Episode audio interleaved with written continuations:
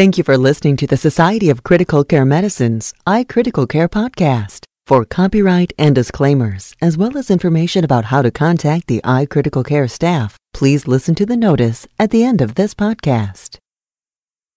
Hello, and welcome to the Society of Critical Care Medicine's iCritical Care podcast. I'm your host, Dr. Margaret Parker. Joining us today is Brian F. Joy, MD, who is a fellow in the Division of Pediatric Cardiology at Children's Memorial Hospital in Chicago, Illinois. He has already completed a fellowship in pediatric critical care, also at Children's Memorial Hospital. Dr. Joy is with us today to discuss his latest article published in the May 2011 Pediatric Critical Care Medicine titled Standardized Multidisciplinary Protocol Improves Handover of Cardiac Surgery Patients to the Intensive Care Unit. Pediatric Critical Care Medicine 2011, Volume 12, pages 304 to 308. Thank you for being here, Dr. Joy. Thank you, Dr. Parker. It's a pleasure to be here with you today. Would you please start out by uh, telling us about your study, what made you do this study, and an overview of what you did? Yeah, definitely. To start off, just to kind of give the listeners a brief kind of overview of the, the transition that we were uh, were investigating. This is uh, the the title describes the uh, transition from the operating room to the ICU after uh, pediatric cardiac surgery, and this is definitely one of the more complex handovers that occurs in, in pediatrics, and it consists of several key elements, um, which includes the physical transition of the patient and equipment and technology, including monitoring lines, chest tubes, central lines, transition of the ventilator.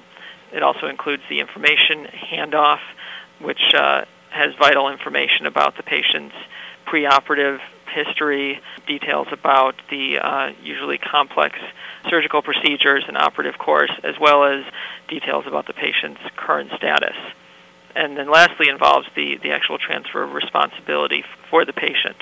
And all of this really occurs at a time of significant hemodynamic vulnerability with a patient who had just been weaned off of cardiopulmonary bypass and uh, is coming out of uh, general anesthesia.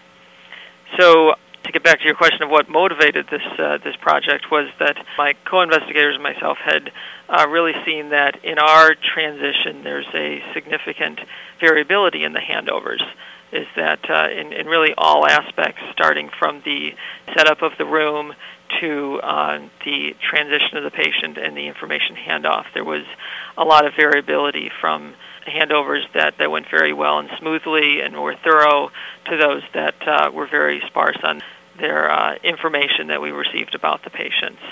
And um, all of this was happening at about the time that a group out of Great Ormond Street, led by uh, Dr. Catchpole, was uh, looking at this exact transition and in designing a protocol, they actually used uh, features from the uh, Formula One pit stop and aviation models to help develop their protocol.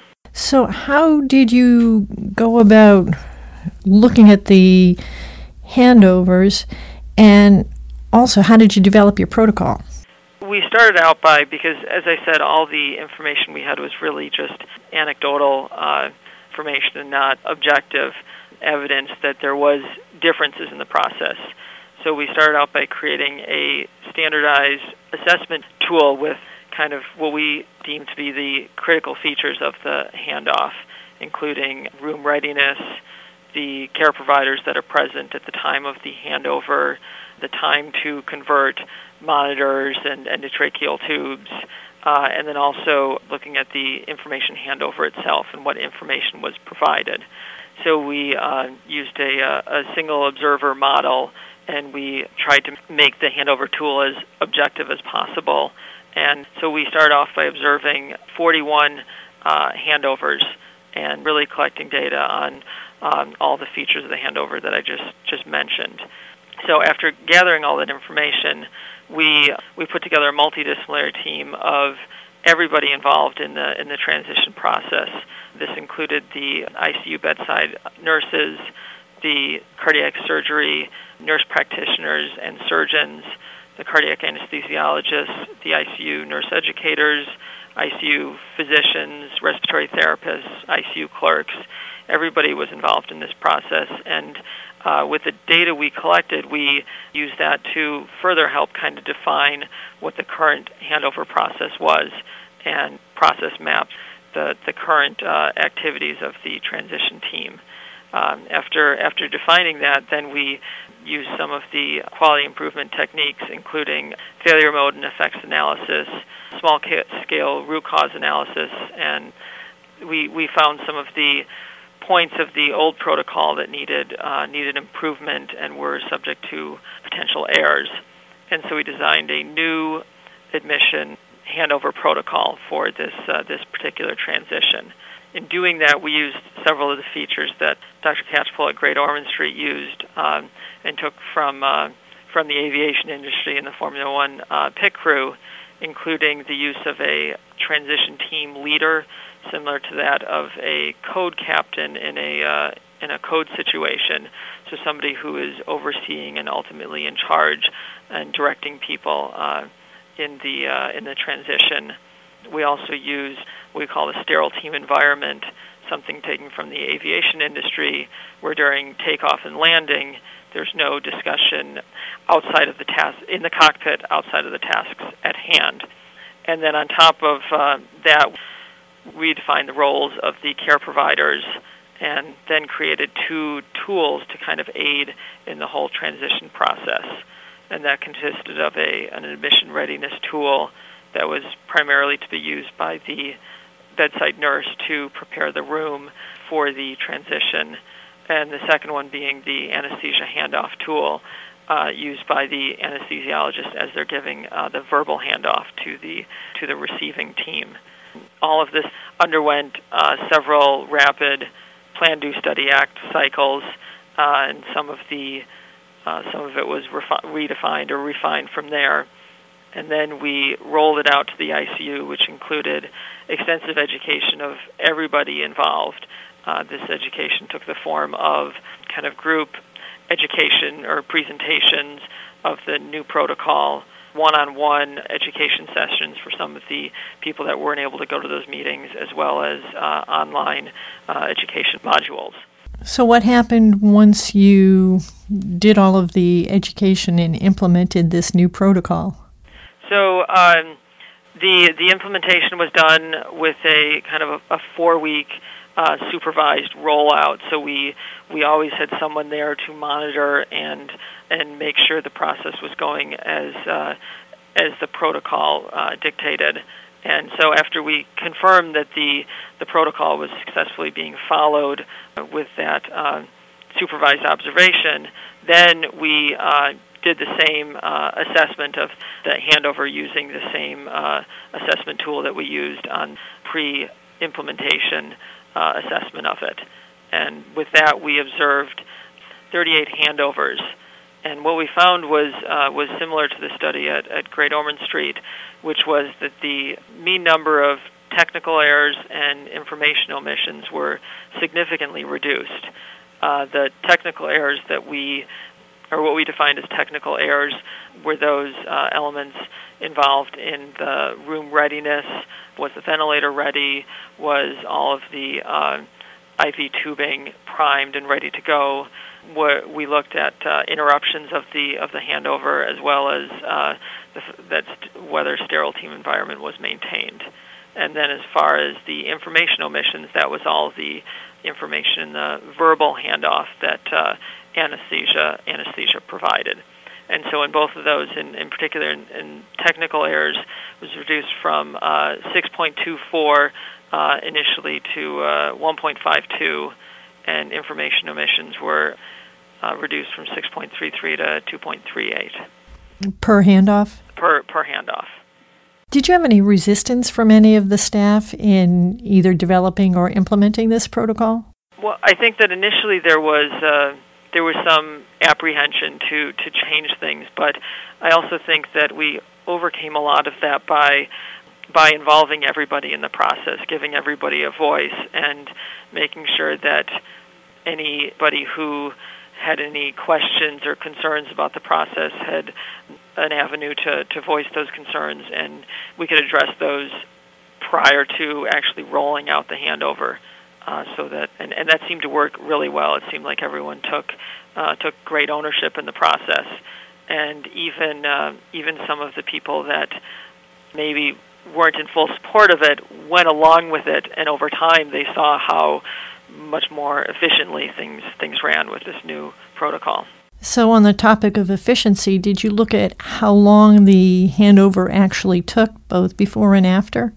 We we did. We we looked at that, and there was uh, there was no increase in the overall duration of the uh, of the handover or of the uh, uh, anesthesia's verbal handoff.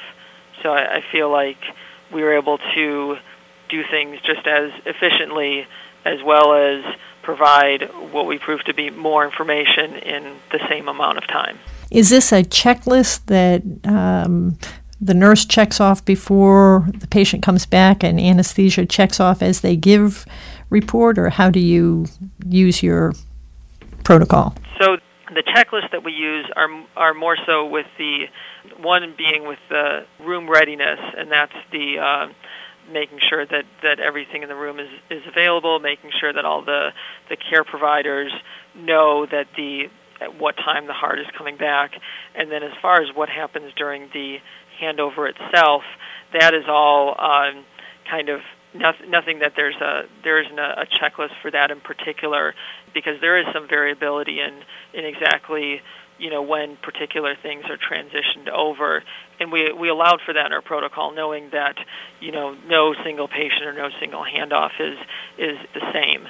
And so we had different roles that people did but in, in the end it was the the goals that were more important to to get everything completed and then the other uh, the other tool was the anesthesia handoff tool which they would write on all the stuff that was all the information that was somewhere in the chart but difficult to obtain real time when they're trying to give the verbal handoff, and thus previously had led to a not inaccurate but in uh, not thorough handover sometimes. There's been a lot of attempts to compare uh, medicine and critical care in particular to the airline industry, or as you mentioned, race car pit stops. And how do you think that the handoff process, and in particular what you've done with the handoff process, fits into that context?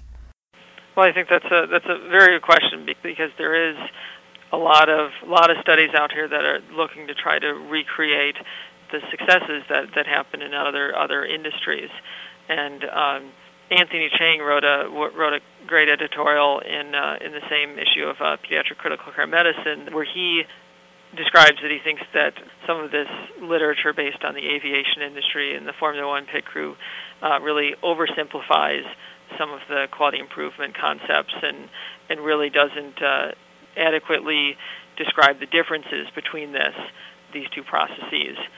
So I think what we found in our in our research and our protocol is that those features of the F1 pit crew and the Formula One pit crew and the aviation industry were less important, but it was truly the getting people involved in the development of the of the protocol and the and the teamwork and ownership that that built that was the most important part. And I, I think that this is also stresses some of the difficulties of uh, doing quality improvement research is that there are a lot of intangible factors that are really difficult to uh, to measure. Has your protocol been used at other institutions? Uh, my knowledge, it has not been used at, at other institutions. We actually just had an excellent opportunity to um, showcase our, our protocol. Is that the uh, Society of Critical Care Medicine uh, Paragon Quality program was uh, interested in filming a simulation of our protocol, and so we did a, uh, a video in which we highlighted some of the, the features of our protocol. And this was actually a uh, we'd actually previously done a more informal video for our own internal kind of online education program, and so we had kind of we had initial run through with that, but we uh, filmed the the protocol with with a simulated patient, and uh, I have not seen the final version of that, but it will be available as one on one of their uh, online uh, learning modules to hopefully help other programs uh, develop protocols and, and, and improve their transitions. You mentioned the Great Ormond Street Group um, developing a protocol or looking at this handoff process. Do you have a sense of how your process and your protocol differs from what they did, or is it very similar? I, I think that you know several of the, the key features are, are very similar. We took from them the uh, anesthesia being the transition team leader. We took the sterile team environment from them and the idea of creating uh, checklists. Uh, some of the things that were different was that they they've actually got some really great pictures in their article where they look at the uh, the little cartoon where they show all the members of the uh, Formula One pit crew and how they are involved in the the pit stop. Uh, and then they do a similar picture of their their own transition, and they give everyone a, a particular a particular location where they're supposed to be uh, supposed to be in the room. And we uh, we did not uh, define it as quite quite like that. We we gave people tasks and not necessarily locations where they where they were in the room. So that was definitely one uh, one difference with that. Also, they had their surgeon present for the entire handoff, and that was one part of our uh, protocol that we also changed. Is that we um, we had one of the uh, ICU physicians, be it the, the fellow or the attending, who would go to the OR near the end of the case as they were closing up the chest and they would get uh, direct verbal uh, handoff from the surgeons during the case. And then um, when they came back from the OR, it was that representative, that ICU representative, who would give some of the initial information about the surgical procedure. And uh, because one thing we found in our initial observation is that the surgeons had so many, so many competing things that made it difficult for them to come back from with the patient right after the OR. That it seemed like whenever they got to the OR, they were getting paged about uh, unstable patients or or, um, or patients they had in, waiting for them in clinic or or other responsibilities that uh, sometimes delayed their arrival to the uh, ICU.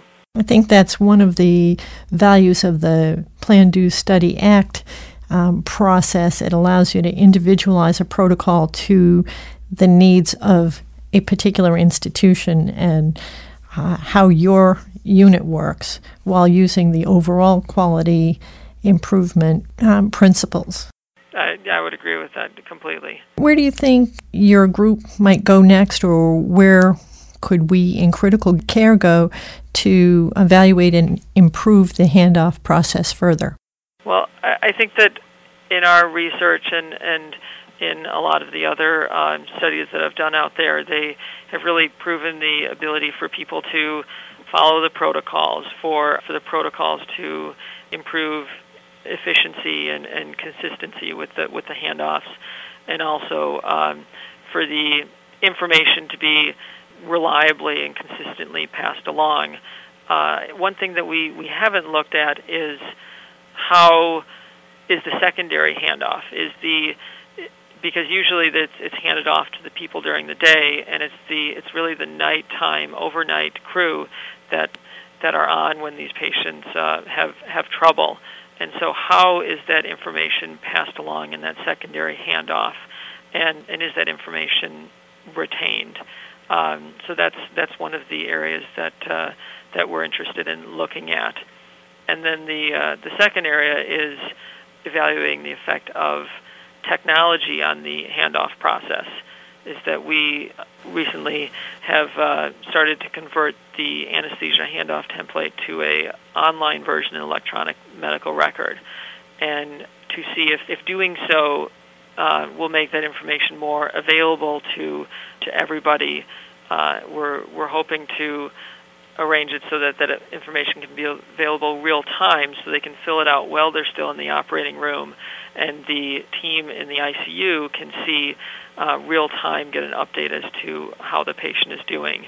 Um, and then also secondarily, if we can bring that patient into the into the electronic medical record and make it part of the admission note, could also make it a more efficient process for the uh, for the care providers. All interesting areas to um, consider. Do you have any final comments you'd like to make? I, I think I, I would just like to highlight some of the initial comments I made about the fact that I think a lot of our successes with this uh, new protocol came not necessarily from the standardization of the procedure and the tools, the, the specific tools that we used, but really getting everybody involved in the process. Is that in doing that that early and getting um, all the care providers involved, it really made people uh, take much more ownership of the of the protocol, and uh, I think that's where a lot of our successes lie. And so I would uh, encourage other programs and other people uh, looking to uh, to create a, a protocol such as this to to do the the same thing is to you know get people involved in the design, the implementation, and um, and also the evaluation of that protocol. And I think that you will see uh, gains much greater than just what the, the tools can provide. Thank you very much, Brian. Thank you for having me. We have been talking today with Dr. Brian F. Joy from Children's Memorial Hospital in Chicago, Illinois, about his article, Standardized Multidisciplinary Protocol Improves Handover of Cardiac Surgery Patients to the Intensive Care Unit, published in Pediatric Critical Care Medicine in May 2011. This concludes our podcast. Look for future podcasts featuring a wide variety of information important to critical care practitioners including interviews with authors and discussions with prominent members of the critical care community. Visit www.sccm.org slash iCriticalCare for more information. For the iCritical Care podcast, I'm Dr. Margaret Parker. The Paragon Critical Care Quality Implementation Program utilizes a combination of self assessments, teleconferences, site visits, peer collaboration, consulting, and coaching to help hospitals develop high functioning critical care teams. To transform your critical care units through participation in the Paragon program, ask to speak with the Paragon Critical Care Program Manager. The iCritical Care podcast is copyrighted material and all rights are reserved. Statements of fact and opinion expressed in this podcast are those of authors and participants and do not imply an opinion on the part of the Society of Critical Care Medicine or its officers or members. Your host is Margaret Parker, MD, FCCM, guest podcast editor for pediatrics. Dr. Parker is director of the Pediatric Intensive Care Unit at Stony Brook University in Stony Brook, New York. She also is a professor of pediatrics at Stony Brook University Medical Center. To contact the editorial staff of the iCritical Care podcast with questions, comments, or ideas, please email iCriticalCare at s sccm.org or info at sccm.org.